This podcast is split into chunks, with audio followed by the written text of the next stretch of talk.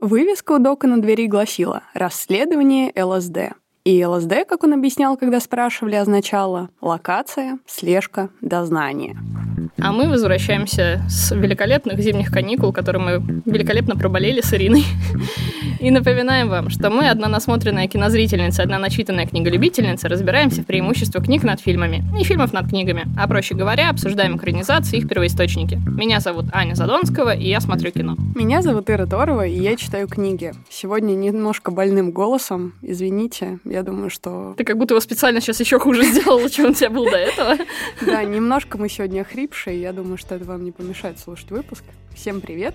Сегодня мы возвращаемся, к счастью, к нашему любимому, уважаемому э, режиссеру Полу Томасу Андерсону, которого мы уже обсуждали. Те, кто не слушал, то послушайте, пожалуйста, выпуск по фильму «Нефть». И сегодня мы будем обсуждать его очередной фильм. Это «Врожденный порог» 2014 года, который был снят по роману Томаса Пинчина в 2009 году он был написан. Книга рассказывает нам о том, как частный детектив по имени Ларри Спартелло, попросту Док, как его называют все его знакомые и клиенты, начинает расследовать исчезновение своей бывшей девушки, которая как раз недавно к нему приходила и поручила ему одно задание. И все это будет происходить на фоне бурного, хипарского, потрясающего летнего Лос-Анджелеса 70-х. Фильм эту историю детально повторяет. Док ищет свою пропавшую бывшую по имени Шаста, которая где-то шастает. Я не могу обойти стороной этот каламбур, очевидный. А, ну а зритель будет тонуть в именах всех соучастных. Эту книгу написал заслуженный постмодернист Томас Пинчон, который известен в том числе своей загадочностью, скрытностью и не очень большой литературной плодовитостью. Его карьера продолжается уже более 60 лет, он сейчас жив, так что, возможно, даже что-то пишет, но мы об этом вряд ли узнаем. Ну, либо после смерти, возможно, издадут какие-то его черновики, наброски, ему сейчас уже 85 лет, поэтому кто знает. В России этот автор не широко известен, до нас большинство из его книг добрались только в десятых годах, сейчас тоже некоторые книги очень красиво переиздали, поэтому, наверное, появилась некоторая вторая жизнь у Пинчина в России. Плюс после того, как Денис Чужой сказал, что выкрикивается «Лот 49» — это его любимая книга, я думаю, продажи не могли не подрасти, потому что он себе даже татуировку сделал в ее честь. Я, в принципе, наверное, так и обратила внимание на эту книгу в первую очередь. Собственно, самые известные книги Пинчина это как раз и выкрикивается Лот 49, Ви, Радуга тяготения и Вайнленд. Я думаю, что как минимум о Радуге тяготения люди, которые, в принципе, интересуются литературой, в основном слышали, слышали не самые хорошие вещи. Звучит как такая интересная реклама, конечно. Интересная реклама, потому что читать это практически невыносимо. От внутреннего порока их отделяет больше 20 лет. Кстати, эту книгу у нас перевели как «Внутренний порог» в последнем издании, а фильм все-таки перевели как «Врожденный порог». В принципе, я считаю, что и то, и то имеет место быть. Принципе, оба хорошо укладываются, почему бы и нет. В общем, Пинчен — это очень сложный, очень умный автор. Автор точно не для всех, скорее всего, даже для меньшинства, особенно с учетом того, что он очень контркультурный автор, и с учетом того, что он все свои произведения посвящал своей родной Америке, и, значит, они не так универсальны, как нам бы всем хотелось. И «Внутренний порог» — это, пожалуй, самая его простая книга в сравнении с остальными, но ее очень непросто читать. И почему, я буду уже рассказывать в спойлер-зоне. Как Ира уже упоминала про нашего великого и ужасного Пола Томаса Андерсона, мы уже говорили в финале первого сезона, когда обсуждали мною горячо любимую нефть. И я напомню вам, что вам нужно о нем знать, в принципе. что он самоучка, что он лауреат кучи разнообразных премий, но не то чтобы прям... Ощущение, что все не очень любят эти премии, постоянно их номинируются и очень редко их выигрывает. Лакричная пицца — это одно из главных разочарований в плане премий прошлого года, потому что я очень надеялась, что он возьмет хотя бы что-нибудь значительное и вообще везде прокатили. Ну, собственно говоря, у него часто в фильмах бывает так, что актеры за него берут фильмы, а он нет. И, в общем, почти все, что он снимает, он снимает про любимую Калифорнию, про его родную, и он использует всегда кучу разномастных актеров первой величины, от которых глаз просто не оторвать. И, собственно говоря, «Рожденный порог» все-все-все это в себя объединяет. Это первая экранизация Пинчина, написанная самим Полом Томасом Андерсоном, и вроде как даже благословена самим Пинчином, по слухам. Фильм был номинирован на кучу премий, получил, как обычно, шиши даже без масла. И события разворачиваются в 70-е в Л.А. Известных актеров у вас даже вот пальцев ни на руках, ни на ногах читать не хватит.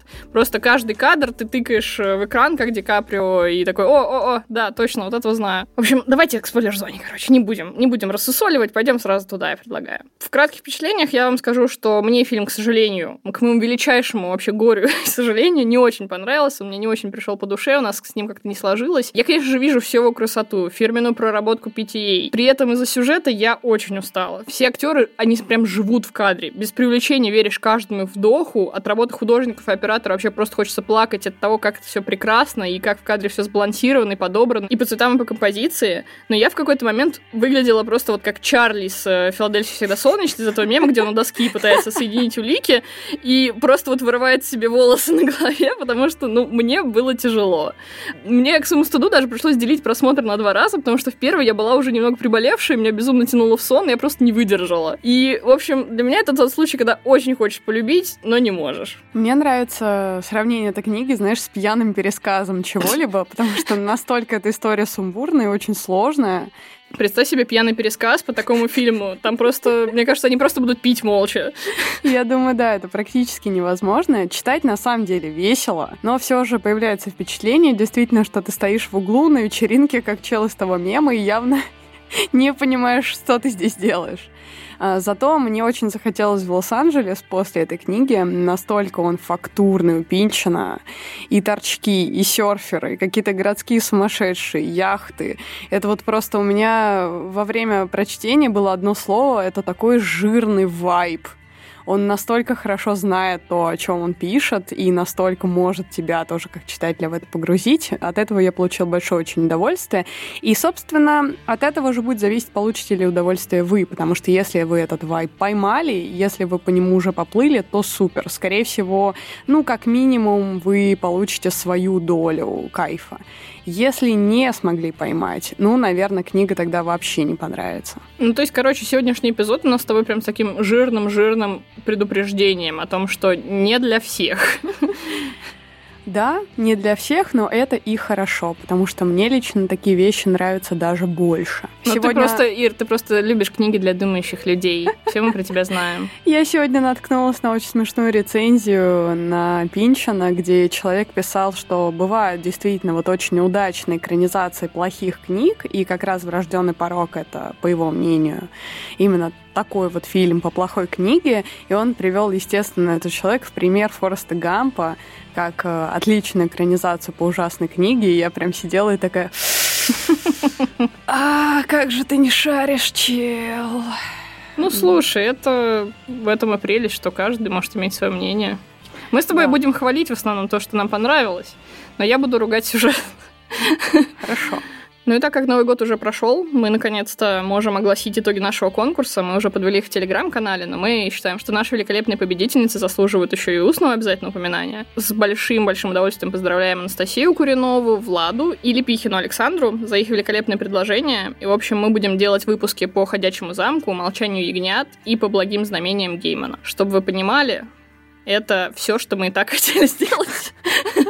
Но э, теперь у нас появился повод, наконец, поставить это, так скажем, в наш э, шорт-лист, и это будут наши уже следующие эпизоды. Мы уже готовим к отправке подарки для наших победительниц. И, в общем, надеемся, что им все понравится. Да, поздравляем победительниц. Очень были крутые предложения. На самом деле мы, естественно, все сверили со своими черновиками. Все, чего там вдруг не было, точно парочка идей была достаточно оригинальных.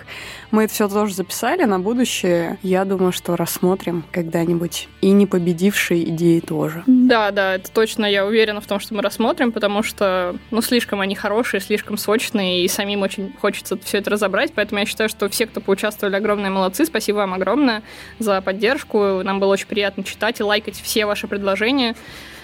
Считаю, что очень классно у нас получилась активность. Здесь мы, как обычно, ненадолго прерываем наше повествование. Напоминаем вам, что наш подкаст вы можете найти на всех доступных площадках. Это Яндекс Музыка, ВКонтакте, Кастбокс, Apple Podcasts, Сберзвук или просто звук. Я все время путаю, как он Теперь уже просто звук.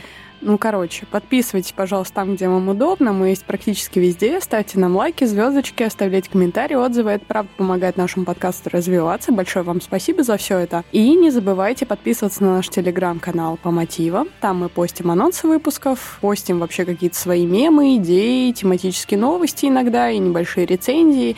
И не забывайте про Boosty, где вы можете нас поддержать материально. Начиная с этого сезона мы там будем выкладывать уникальные выпуски с обсуждениями фильмов, книг, всего всего, что связано с самим феноменом экранизации и адаптации. Один выпуск по сериалу «По ту сторону изгороди» вас там уже ждет. И следующий не за горами. А мы поехали. Поехали в солнечный Лос-Анджелес. Хочу начать в этот раз с плюсов, с того, что мне очень понравилось в этой книге. Это, конечно же, то, о чем я, в принципе, упоминала в краткой рецензии, это очень жирные описания. Пинчан, конечно, сыпят именами, названиями так, что голова просто идет кругом, но все это работает, на мой взгляд, на атмосферу, как будто бы ты попал в новую компанию, которая о чем-то своем общается, и тебе прям жизненно необходимо в эту дичь каким-то образом вникнуть и в их внутренние шутки, чтобы вписаться в эту компанию. И самое крутое, что вписаться на самом деле хочется, потому что реально интересно. Ну вот, а для меня это обилие имен все-таки вот перевесило в негативную сторону мой experience, так скажем. И как бы я не могу сказать, что можно что-то выкинуть, нифига, они все нужны, все важны, но мне просто, ну, оперативки в голове не хватило, чтобы это все переварить. И вот с твоим сравнением про незнакомую компанию, мне вот очень интересно, можно ли предположить, что, ну, может, я не прониклась фильмом, потому что я бы в незнакомой компании сидела в углу, даже не пыталась э, какие-то принять попытки, чтобы с кем-то познакомиться. То есть, э, все-таки фильм мне не понравился базово из-за характера, или мне все-таки с настроением не повезло? Я думаю, что дело не в том, не в другом. Мне кажется, что мне повезло. Ты просто тупая.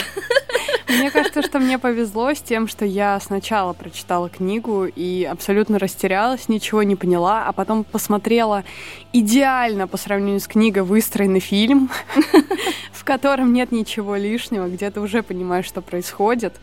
И в этом плане, конечно же, я была в чуть более выигрышной позиции, чем ты в этот раз потому что я понимала, о чем там. Ну, то есть, получается, это все-таки не очень хорошая экранизация, раз она не дала мне без книжной базы какого-то знания. Шикарная экранизация, на самом деле, потому что она взяла сюжет. Я очень люблю пример с Trainspotting в этом плане, потому что мне не очень нравится оригинальная книга, потому что я в ней вижу много всего, чего я бы выкинула, и, к счастью, Дэнни Бойл так и сделал. Он просто повыкинул кучу персонажей, каких-то сюжетных веток, которые не работали на общий сюжет, и в итоге получился отличный фильм. Здесь э, Андерсон сделал что-то похожее. То есть он чуть-чуть упростил повествование, добавил больше шуток, добавил больше динамики кое-где, именно визуальной динамики. И поэтому мне фильм понравился. По поводу того, что ничего не понятно, я считаю, что так и должно быть. Это скорее дань уважения Пинчину со стороны Андерсона. Что, в принципе, не в его, наверное, стиле, потому что он-то, когда сам пишет сценарий оригинальный, он так никогда не делает. Он действительно, хоть пусть и какими-то метафорами, но разжевывает для зрителя и у тебя, когда ты смотришь фильмы Андерсона, достаточно редко такое присутствует ощущение, как будто тебе чего-то не договаривают. Если он не рассказывает, то он показывает настолько полно, что у меня обычно не остается вопросов. Мне кажется, это просто конкретный пример вот такой, что вот ну не вышло. Мне так кажется. Не знаю, может быть, просто действительно у меня с настроением не попало, было слишком сонно, и как-то настроение было не то, чтобы в во всем ковыряться и копаться. Я думаю, что я в какой-то момент обнаружила тот момент, когда, вот знаешь, в таких фильмах тебе кажется, что ты тупой, и поэтому тебе, ну, обидно, и поэтому ты злой на фильм. И это нормальное как бы чувство, меня достаточно часто на самом деле возникает, и вот в таком фильме, как у Андерсона, мне это чувство в какой-то момент удалось перебороть, то есть я поняла, что все-таки вот оно так и должно быть. То есть э, это на самом деле как бы расследование у него идет таким образом, что он на самом деле вообще ничего не контролирует, оно просто какое-то рандомное, он там на что-то постоянно отвлекается, и э, ну, оно само происходит, так скажем, и ты это принимаешь, но в этот момент фильм уже закончился, когда ты смог это принять. Да, я согласна. И вот это вот мне, ну, как будто фильм я не посмотрела в итоге. Я согласна с тем ощущением, которое возникает под конец, потому что у меня как раз, несмотря на то, что ближе к концовке тоже было чувство, как будто немножко уже подзатянуто, и уже давайте, давайте, давайте, уже завершайте, там еще такие очень длинные сцены с шаста идут и так далее, так далее. Все это раскручивается под конец. Но в самом конце у меня было ощущение какой-то вот незавершенности как будто бы вот что-то я недопоняла, чего-то мне не досказали. И мне бы хотелось, чтобы мне бы дали это понять. А в итоге фильм на такой патетической достаточно ноте заканчивается. Смешанные у меня чувства были от финала. Вообще у меня весь этот фильм вызвал такое чувство, знаете, у многих э, есть такие знакомые, очень странные чуваки, которые вообще живут в каких-то мирах своих, о которых ты обычно слышишь только в каких-то треках рэперов, не знаю, и они вот начинают тебе рассказывать cool story, и ты думаешь, сидишь, слушаешь и думаешь, блин, а люди ведь реально так живут. Это настолько не имеет отношения к моей жизни обычной, что это одновременно не всегда приятно слушать, но все-таки увлекательно такое чувство возникает, что среднее между восторгом и абсолютным недоумением. И Пинчен в целом в своих книгах вас намеренно действительно дурит, он действительно намеренно нагоняет туман, он говорит о вещах, о которых вы не имеете и не будете иметь ни малейшего представления. И прикол в том, что такие истории тебе бы, может, самому бы хотелось другим рассказывать. То есть, например, мне очень понравился такой микромомент из книги, где док однажды спросил у доски Уиджи, как ему добыть разных запрещенных веществ, и доска ему называет точный адрес и телефон он. Я хочу жить в таком мире, как этот герой. И если вы не хотите, блин, бросьте в меня камень. Я бы хотела. Ну, такие мелочи в этой истории, конечно, классные, заслуживают похвалы. Какие-то отдельные моменты или даже просто какие-то смешные реплики, они очень уморительные и захватывающие. Также вот для меня и с актерами. Они все настолько крутые и приковывают взгляд зрителя к себе, что следить за сюжетом тебе приходится, просто потому что тебе очень интересно на них смотреть, то, как они в кадре существуют. И вот ты смотришь, наблюдаешь за ними, и, и, и вот продираешься через эту историю, пытаешься поймать какой-то смысл за хвост, надеешься, что ну вот сейчас сейчас вот сеттинг зададут, фигуры на доске расставят. Начнется же фильм, да? Да? Как в том меме про Падма. Да, да, да, именно так. А он не начинается. Мне вот прям тяжело от этого рассинхрона моих ожиданий. Очень обидно, что, ну, обычно фильмы Патие я очень люблю. Мне вроде осталось, по-моему, только ночью в стиле буги посмотреть, чтобы добить его фильмографию. Я теперь очень боюсь, что они такие же. Вот, и я просто думаю, что в следующий раз подготовлю себя вообще другим каким-то способом к фильму. Все-таки, наверное, надо было искать другое настроение, чтобы делать э, обзор на этот фильм. Меня заинтриговал сам сюжет, э, ну, насколько он там вообще как бы присутствует, да. Что тебя, прости, заинтриговал? Э, Само расследование, да, которое настолько мощное, что я практически даже не хочу спрашивать у создателей Disco Elysium, вдохновлялись ли они этим фильмом и этой книгой или нет, потому что я практически уверена, что да, потому что Док из книги, из фильма — это буквально главный герой Диска Элизиум. Он, например, на одном из своих дел уснул на крыше объекта для слежки, он накурился, вырубился, упал в водосточный желоб и проспал и раскрытие того, как там супруга изменила своему мужу, проспал пальбу, проспал два убийства — в доме, ну, за которым он должен был следить. Ну, тут у нас с тобой прям мысли, конечно, сошлись, потому что на первых кадрах, э, пока Дока мы еще не знаем, я думала, что он скорее Бигби из Among Us, ну, из Бакенбард, вот этих вот, конечно mm-hmm. же. Но, конечно, я очень быстро свое мнение поменяла, хочу сказать.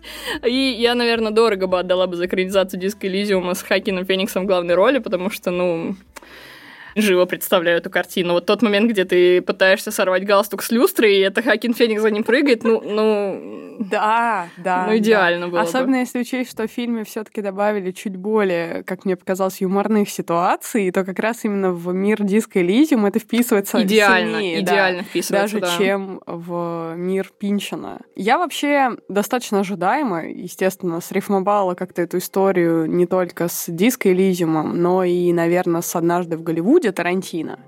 А, потому что он как раз со своей стороны показывает нам вот эту невинную более эпоху 60-х до Мэнсона, очень счастливый, беззаботный Голливуд, и как бы в этом была творческая задача Тарантино.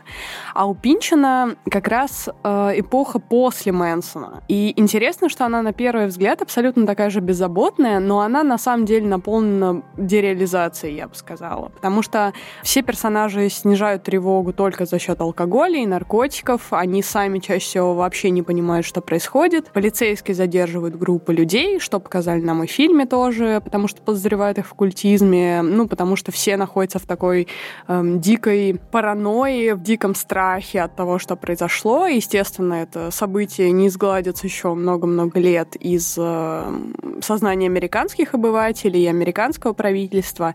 И в целом, вот сквозь даже юмор и угар все равно просачивается некоторый страх. Для меня тут главный рифм ощущался Декстер. Я вот прям mm. про него очень сильно думала, потому что в Приморском, таком светлом городе, бесконечного солнца, жары, неги, таятся такие жуткие-жуткие секреты, где царит коррупция, всем правят бандиты, наркоторговцы, убийцы, какие-то картели, всевозможные группировки от нацистов до дантистов, и они все какие-то ужасно злые, прям капитально, на базовом уровне.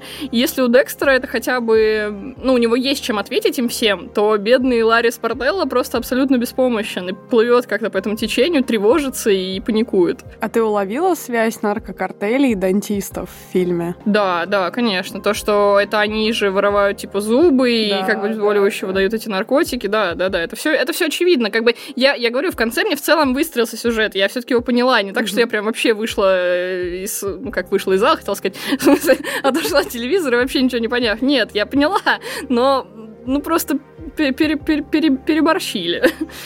Мне кажется, что фильм этого не смог передать, но вот этот страх, который всех абсолютно поглотил э, у Пинчина, и атмосфера паранойи общая, она очень сильна в книге, потому что тебе, да, между строк где-то небольшими заметками показывают, что, например, на хипарских каких-то тусовках появляются агенты, которые вынюхивают, выглядывают, они гасят революционное настроение и вообще сминают абсолютно людей на своем пути. И это все абсолютно дух времени, потому что люди как будто бы по инерции продолжают наслаждаться жизнью, но они уже знают, что что-то не так. И их голоса становятся все тише, и движения уже менее раскованы, при том, что мы с вами говорим о супер такой классной, очень свободной тусовке э, байкеров, э, серферов, торчков, музыкантов и так далее, и даже их это уже сильно затронуло. То есть они даже при встрече уже не могут полноценно друг другу радоваться, а так как они боятся и подозревают каждого, они уже просто аккуратно друг с другом общаются, просто аккуратно спрашивают при встрече, ну что, как ты? Вместо того, чтобы как раньше сказать, эй, чувак, обнять другого и пойти с ним пить и что-нибудь употреблять, конечно, видно, что все это уже сильно поменялось по сравнению с 60-ми. Вот этого мне в фильме действительно не хватило. Все-таки там детектив детективная история явно более на первом плане, и вот в погоне за ней я этот бэкграунд эпохи немного упустила. Детали времени, конечно, бесспорно есть, но у Тарантино в «Однажды в Голливуде» там как бы весь сюжет на этих деталях и построен, и сравнить тут ну, не получается. Я скорее сравнивала... Ну, я, естественно, сравнивала книгу, да, это как бы важный аспект. Ах, да. Потому что все таки книга мне показалась вполне себе энциклопедией времени, как и «Однажды в Голливуде». Это не просто история, которая в сеттинге происходит. Они обе очень ностальгичны ностальгичны, и поэтому мне они показались очень похожими, потому что они пропитаны, естественно, любовью к этому времени. Но разница только в том, что Пинчон-то как раз в это время жил, то есть он сам на вкус это время попробовал, и он писал в какой-то мере, может быть, и свой experience от этого всего. Тарантино, конечно, с золотой эпохой Голливуда не соприкоснулся в своей жизни, он скорее по кино, по книгам, по каким-то, наверное, интервью все это собирал, ну и по своему представлению, такому вот максимально идеалистичному об этом времени. Ну, собственно, Поэтому Тарантино картинка такая более любовная, потому что ее целью и было это самое любование. Mm-hmm. То есть все три часа ты просто любуешься. А во врожденном пороке у PTA, конечно, присутствует некоторая критика, мне кажется, эпохи, и ее все равно не очень сильно, к сожалению, видно за этой историей, потому что все-таки гораздо больше, и вообще первое, что ты говоришь про этот фильм, что это абсурдный детектив. Mm-hmm. Перетянул на себя одеяло, и баланса с ностальгией вообще не получилось. Мне показалось, что Пол Томас Андерсон смог все-таки представить на экране врожденный порог, как бы с э, данью уважения Пинчину и с тем таким театральным размахом, который ему, в принципе, присущ. Все эти декорации, все эти обалденные костюмы, все эти актеры, естественно, это безумно круто, саундтрек. А саундтрек от Гринвуда? Да, да, конечно. Ну, он, тоже гениальный, да. Ну, кстати, единственное, ну, что я не упомянула, и то, что я хвалила, саундтрек, конечно, тоже просто восхитительный. Это прям, э, ну, я не знаю, ну, как всегда, на высоте. Ну, Гринвуд, он в каждом фильме, особенно в каждом фильме Андерсона, где он присутствует делает да. практически во всех. Он, конечно, каждый раз просто что-то невероятно делает. Каждый раз я удивляюсь, когда Циммера еще все еще кто-то вспоминает, когда есть Гринвуд, который действительно делает разные саундтреки, совершенно кардинально противоположные каждому фильму, и при этом ты все равно слышишь такой, да, мне кажется, это Гринвуд. совершенно гениальный мужик. Так вот, короче, Пол Томас Андерсон, как мне показалось, он тоже нас заставил в этом всем сомневаться. И он сам абсурд выстраивает немножко иначе. Он выстраивает его так, что на него нельзя не обращать внимания. На меня книга оказала не такой яркий эффект. Скорее, в книгу ты погружаешься, и ты доку, как рассказчику, веришь. Хотя там тоже происходит часто какой-то полнейший абсурд.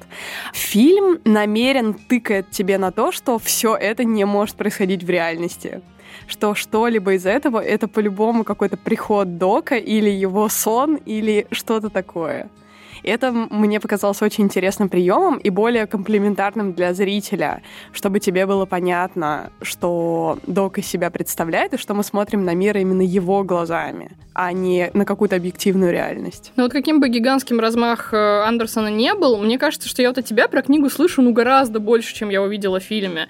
И работа, конечно, была проделана титаническая, я не спорю. Я опять-таки еще раз уже вот вначале похвалила все, что могла, прям просто я готова кланяться и всему, что я упомянула ранее, не буду повторяться. Но будто бы все равно не хватило времени все рассказать. Мне на самом деле кажется, что этот фильм должен был быть каким-то таким альманахом, где в каждом эпизоде рассказывали бы о каком-то одном моменте из расследования Дока. Потому что каждая сцена выглядит как фильм в фильме. Она настолько цельная всегда, и не нужна, не нужно ей какой-то связи, на самом деле, с другими. Должно было быть более обособлено. И у них нет связи из-за вот этого фрагментарности фильма. Мне кажется, если это было более обособленные вещи, это было бы круче. Кстати, это хорошая идея. Возможно, эта экранизация заслуживала бы сейчас, если бы ее снимали, да, возможно, она бы заслуживала какого-то мини-сериала.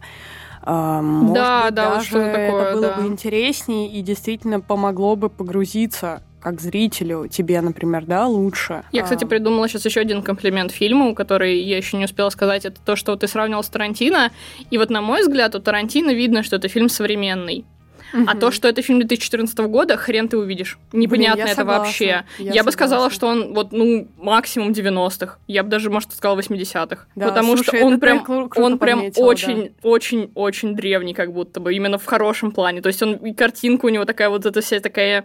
Зернистенькая. Очень, очень выпуклая, прям, угу. ну, невозможно. И выглядит он действительно как вот фильм эпохи, да. Да, я согласна. Я как на это не обратила внимания, если честно, когда смотрела, но сейчас, когда прокручиваю, да, Действительно, это так. А, мне очень хотелось по многим параметрам сравнивать с американским психопатом эту книжку. Тебе все хочется сравнить с американским психопатом, признайся Неправда. уже наконец. Я, я редко его упоминаю, потому что он очень специфичный, и на самом деле не так много с чем его можно сравнить. Но сравнивать хочется. Сравнивать очень хочется, но здесь просто я скорее рассматриваю Бретта Истона Элиса как такого правоприемника Пинчина, потому что он, естественно, намного более поздний автор. И он не мог явно не посматривать в сторону своих более заслуженных коллег, когда он писал своего американского психопата. Здесь много параллелей можно провести даже в самой концепции того, что кто-то вообще решился экранизировать такое сложное постмодернистское произведение. И в том и в другом случае достаточно удачно получилось. Мэри Хэрон, которая снимала «Психопата», она катится тоже по похожим рельсам. То есть она упростила упростила практически невыносимые в романе описания бесконечные. Она добавила много визуального юмора и визуального безумия, такого, который ты точно помнишь после просмотра. И она тоже нас вынудила вот абсолютно приклеиться главному герою, транслирует его мысли прям в голову зрителя через закадровый текст. Хотя здесь, на мой взгляд, у Андерсона более элегантный такой прием, потому что здесь нам историю рассказывает не Док голосом Феникса, а все-таки другая героиня. Но, тем не менее, сам прием как бы очевиден. Что одно, что другое, что врожденный порог, что американский психопат, они абсолютно для меня немыслимы без вот этого безумного книжного контекста, который создали авторы романов. На мой взгляд, ты не кайфанешь в полной мере от врожденного порока без вот этих описаний больших подробностях торчковой жизни в Л.А. И также ты не прочувствуешь полностью американского психопата, если ты не читал безумную абсолютно главу, на которой многие бросают читать эту книгу, например, про то, как а, должны правильно одеваться япи. В этом Терпеть плане... не могу. в этом плане я, естественно, снимаю шляпы перед авторами оригинальных романов, потому что эту жижу на экране нельзя было бы показать. Можно только очень робко попытаться. В обоих случаях успешно попытались, на мой взгляд, но это все равно не то, и у меня и от того, и от другого фильма не так сильно эмоции отбивались, как от книг. Ну, то есть мне можно даже не пытаться читать «Врожденный порог», потому что эту жижу психопатии, ну, я не смогла вообще вообще просто продохнуть через нее, я думаю, что тут тоже не выплыву. Мне вот просто, знаешь, усидчивости на такое погружение в детали не хватает. Мне, ну, мне было бы гораздо проще броситься в какое-то действие, в какие-то эмоции. Если, например, мне полчаса в тишине будете показывать, как вот мурашки по коже бегут, или там, как люди обнимаются, закрывают глаза, мне будет в разы интереснее. Я буду вместе с ними реветь белугой и, в общем, радоваться просмотру такого фильма. А вот пороке, ну, меня перегрузило вот это желание разобраться в истории, и эмоции меня не вывезли. Ну, то есть изобилие вот этих линий мне не удалось вообще просто смотреть, получая удовольствие. Ну, не получилось. Меня все прочтение и весь просмотр все-таки мучила мысль по поводу названия. Потому что до того, как я прочитала и посмотрела, ну, я, естественно, слышала об этом фильме, и когда я слышала вот это само словосочетание «внутренний порог», я была уверена, что это реальная история про порочность. То есть не про порог, как брак в заводском изделии, а именно про какие-то моральные такие вот черты. И мне очень понравилось, что обе версии истории немножко по-разному, но они нам указывают именно на это, то есть на то, что сама система с какой-то гнильцой, на вот этот мир с какой-то тоже условно выщербиной, на героев, которых немножко не в ту сторону повело, и как бы в этом состоит их порог. И я в том числе с этим связываю обилие теорий заговора, всяких культов, мечтаний героев, которые очень тоже подробно описываются в книге, потому что здесь вроде как и классно жить, и они все получают удовольствие, но вот этот порог все ощущают, и от него все время хочется всем куда-то убежать. Там несколько раз упоминалось, и в фильме, по-моему, тоже Лемурия, который там грезят некоторые герои, считают, что как бы она должна сейчас всплыть там где-то существовать, и как они все могут туда однажды уехать. И они бегут хоть в Лемурию, хоть в отходники какие-то дикие, хоть куда. И это было тем, что меня вообще удивило. Вот сама концепция вот этого название. Да, изначально, когда ты ничего не знаешь, что очень по-библейски так звучит, э, врожденный порог. А в фильме они расшифровывают для тебя это буквально как хрупкость груза. Угу. И вот мне кажется, что, ну, кроме того, что ты назвала, это, конечно, тоже, естественно, все валидно, но это еще и о том, что мы все можем сломаться в этом тревожном, таком железном, жестоком мире, ну, вот потому что такие вот мы уж уродились хрупкие. И нам поэтому всем надо иногда остановиться, никуда не бежать, расслабиться, как док это часто делает. Не пропаганда. Да, мне даже показалось, что именно в контексте вот этого разбора названия эта история даже не только о том, как правительственная капиталистическая машина проехалась по вот этим славным 60-м и получили 70-е, не такие уже славные. Но мне даже показалось, что это намек на то, что если бы эти 60-е, как мы себе их представляем, если бы они были реальные, а если бы они действительно были так хороши, как их помнят, то они бы не сломались так просто. То есть в них как раз именно вот этот порог и был в том, что они на самом деле были сказкой, как в «Однажды в Голливуде» в той же. Это все было таким вот эфемерным, каким-то раздутым представлением об идеальном мире, но на самом деле все это было неправдой. И в этом как раз состоит порог этой эпохи. И в этом же, кстати, состоит опасность э, золотого клыка для Дока, хотя кто нахрен такие золотой клык мы на самом деле так и не узнали в итоге в подробностях. Но суть в том, что они могут его сломать именно потому, что он персонаж из немножко другой эпохи, а они уже вот эти самые капиталистические дельцы. Угу, согласна. И мне был очень интересен сам Док, как главный герой, потому что на самом деле он мне представлялся типичным героем боевика, как ни странно, хотя это вообще не боевик. То есть он очень целеустремленный, очень тверд в своих убеждениях, и он останется под конец ровно таким же, каким он был, когда он разберется все-таки в этом деле. На самом деле есть только один момент, который как-то выбивается из его образа, это как раз момент, где он воссоединяется с Шастой и проявляет насилие как бы какое-то, да, такое более агрессивное поведение. А, а там все по взаимному согласию. Естественно, потому что она его на это выводит, потому что ей, ну, как мне показалось, ей этого и хотелось. Как будто бы она и рассталась с ним, возможно, когда-то, именно потому что ей это было нужно, вот такое вот проявление более грубое, властное, какое-то жестокое над ней. Но у Дока она не могла этого найти, потому что он ультимативный, как будто хороший парень в этой истории. И в итоге, когда она все-таки у него это замечает и выводит его сама на такое вот поведение, то тогда-то как раз они становятся счастливы счастливы вместе, и все у них здорово. Хотя вопрос о том, не было ли это все галлюцинацией Дока, очень открыт, потому что есть теория о том, что Шаста погибла еще до этого. Так ну, вот. это, кстати, хорошая теория, потому да. что она мне очень нравится. Мне, я все это время думала, что это так и есть, что это угу. все у него мираж все это время. Да. Мы не знаем точно, как бы обе версии происходящего, на мой взгляд, вполне могут быть правдой, но да, такая теория существует. Так вот, короче, история Дока... Ну, в целом просто интерпретация это не меняет, на самом деле. Нет, не меняет Как вообще. бы что так он в конце, по сути, как бы вышел из воды и пошел дальше, что так, просто так вроде бы с ней, но это как бы условность, которая на самом деле не обязательно. Это я все к тому, что путь Дока — это не путь героя, каким мы привыкли его видеть, это тоже как бы слом, да, наших ожиданий, как читателя, как зрителя. Он при этом инстинктивно как-то стремится к тому, чтобы делать правильные вещи, и поэтому ты как раз и считаешь его хорошим парнем. Он в фильме, конечно, даже еще чуть более приятен, потому что Феникс очень обаятельный, такой дурашливый в этой роли, и хочется ему как-то сопереживать и помогать ему как-то, и вообще, чтобы у него все закончилось хорошо. Но не стоит забывать, что Док здесь вообще не главный герой в этой истории, и поэтому он и не должен меняться. Ну, он такой ультимативный хиппи, он сражается за свое право жить вот эту простую такую босяцкую жизнь и радоваться ей, и при этом помогает, конечно же, другим добиваться этого же, и вот в это вот сила того, что он за других борется, это, наверное, что его отличает, в принципе, от многих, мне кажется, персонажей того времени. Uh-huh. Он слишком хороший для этого мира, и он в сказке этой выходит сухим из воды, потому что он Иванушка дурачок местный. И он как бы он не барахтался, как бы не отвлекался от расследования, шаста в итоге сама его нашла. Пусть, может быть, даже в нашей теории и в его голове только. Но чем это не конец, как бы, да. Он всегда очень храбро идет, вот это самое сердце зла, чудом спасается, и в финале, улыбаясь, едет с возлюбленной в закат. И, конечно, жизнь так бы, мне кажется, не получилась у него. Давно бы его уже прибили кто-то из этих вот всех злодеев. Я только при просмотре этого фильма, во-первых, поняла то, насколько мне нравятся именно романтические истории от Пола Томаса Андерсона, а как ни странно, большинство его историй — это романтические истории. Да практически все, на самом деле. Практически все, да.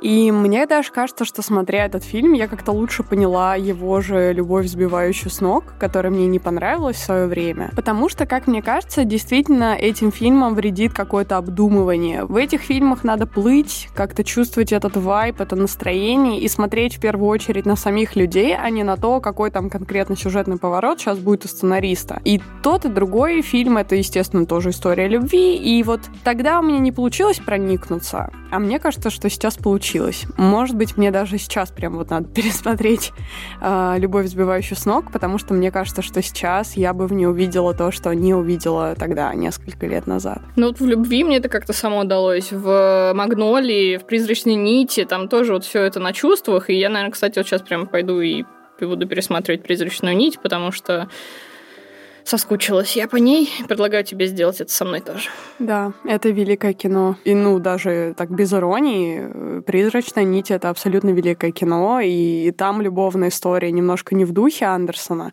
Но, с другой ну, стороны, если что, подумать... Потому что Андерсон, он когда такое изучает, вот эту любовь, собственно говоря, в «Магнолии», там тоже у него уже куча разной любви. Там не только любовь между мужчиной и женщиной, там и между родителями, и, и куча, в общем, разного всего. И он это исследует именно с точки зрения, вот как это между людьми сам вот этот процесс происходит. И использует он при этом таких очень характерных людей, которые ты просто видишь, как эти характеры сталкиваются, бьются. Mm-hmm. И он просто сидит и наблюдает за этим. Он даже... Мне, мне на самом деле кажется, что он не пишет сценарий, он просто такой, типа, кидает актеров, они что-то делают, и получается круто. Ну, у меня такое ощущение, то есть ощущение, что нет сценария, это настолько воздушно у него часто получается. А вот тут вот, блин, не было у меня такого чувства, очень обидно. Я, кстати, уверена, что у Андерсона вообще не так.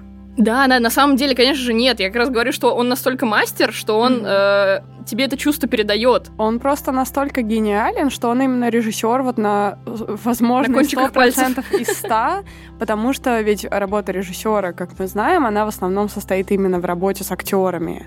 И он даже не нам, как э, зрителю, может это все передать, а он им это может настолько четко объяснить их мотивацию, настолько четко там как-то пролоббировать кастинг в свои фильмы, да. Я думаю, что многих актеров зовет сам напрямую, без кастингов, в полной вот этой вот мере этого слова. При таком подходе, как можно, будучи зрителем, не считать все это? Особенно, когда у него играет Хоффман, естественно, к сожалению, больше не сыграет, но... Но он младший подхватил это.